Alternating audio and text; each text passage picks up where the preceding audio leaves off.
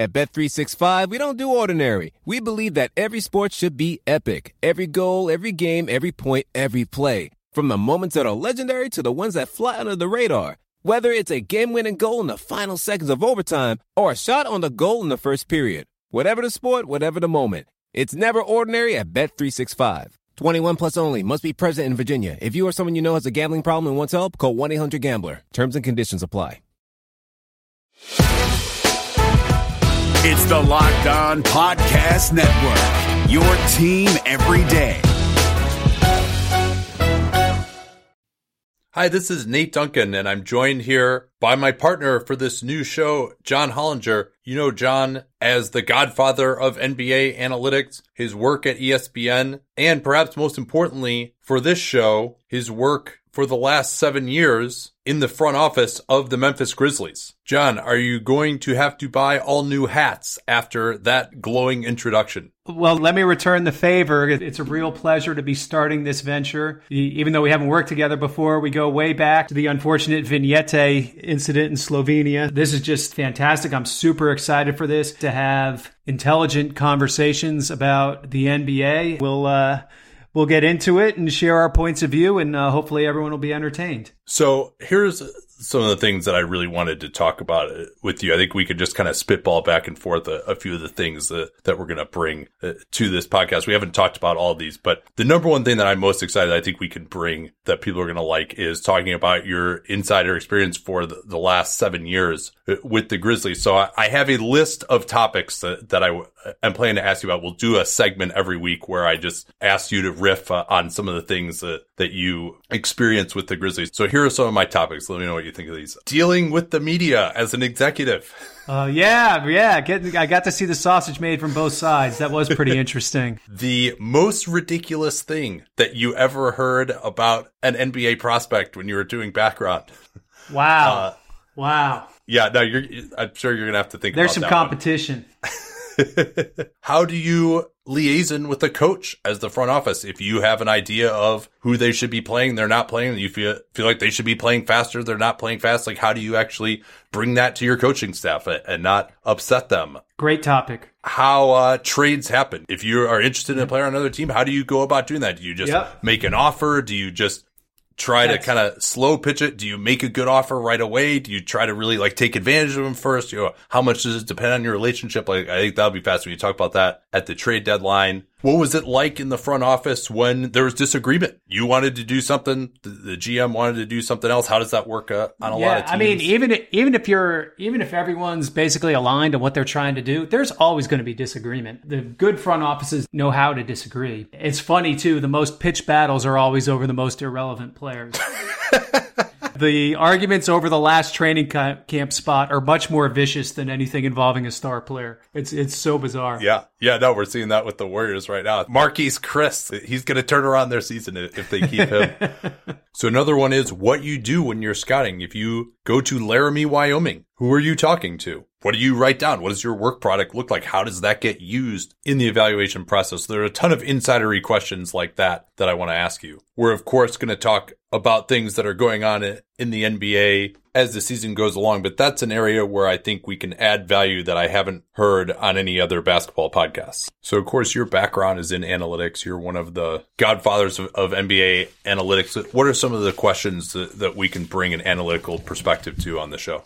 Our imagination is the only limit, right? But I, you know, I think a lot of the things we look at are things like what is the value of cap space? What are individual players' values? How do you measure how pieces fit? The impacts of players on things like spacing and defense. Uh, some of the gnarlier questions that we deal with on, on you know, even on the front office side. Yeah, that's uh, going to be fascinating. I think fit is one of the things that we've had some of the greatest advancements in in the the last couple of years, and obviously my initial background was with the CBA and the cap. You are quite facile in those matters as well. So that's another big focus that we're going to have projecting cap space, projecting potential transactions, telling you why certain trades will and won't work, what teams have the ability to do going forward, how that affects their decisions. But it's not going to be all thrilling spreadsheets. Oh no. John has been all over the world scouting. He knows this year's rookies extremely well He's going to continue going to events uh, just like I do to scout players both in the NBA and potential draft picks. But just as a teaser here, you saw Zion in person, his first NBA game earlier this week. How's he looking so far in a Pelicans uniform? Yeah, it was uh, it was about what I expected based on what I had seen from him at Duke. I mean, just such freakish athleticism and in a freight train body.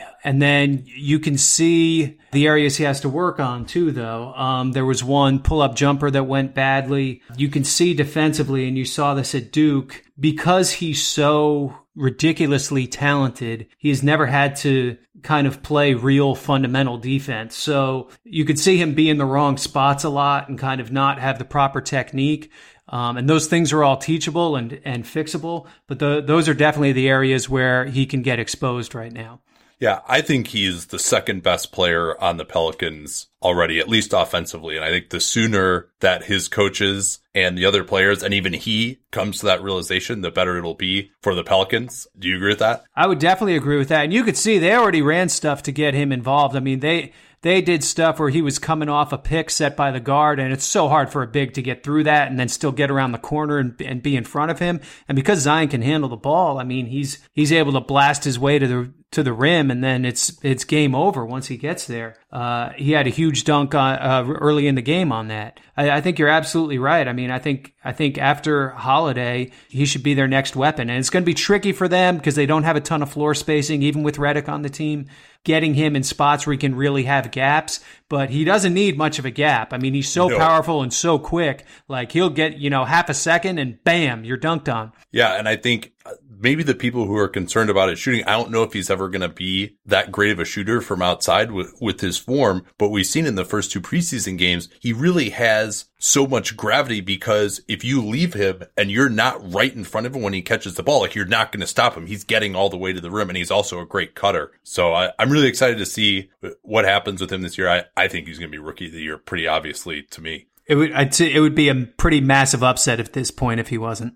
So yeah, we'll have a lot more discussion like that. But I, I, gotta say, what I'm most excited about here is uh, we had this conversation a, couple of days ago. I, I was haranguing you for months to do this show once I found out that you might be coming back into media. But I, will confess, I was like slightly worried that you might do the, oh, I'm in media, but I used to work for a team. So I'm going to kind of like pull some punches, but, uh, nah, you're not going to do that. So yeah, Nate, I think we've We've already seen that in my pieces with the athletic that you have to be uh, fair but honest in your in your assessment. It's not my nature to just sugarcoat everything. That's not going to be how I approach this. I know some other people who have come from front offices have taken maybe uh, and gone back to media have taken a slightly different tack and really focused on on getting back in there. And I'm kind of focused on doing my job in the in the media and doing this well and giving listeners and readers uh, all they deserve.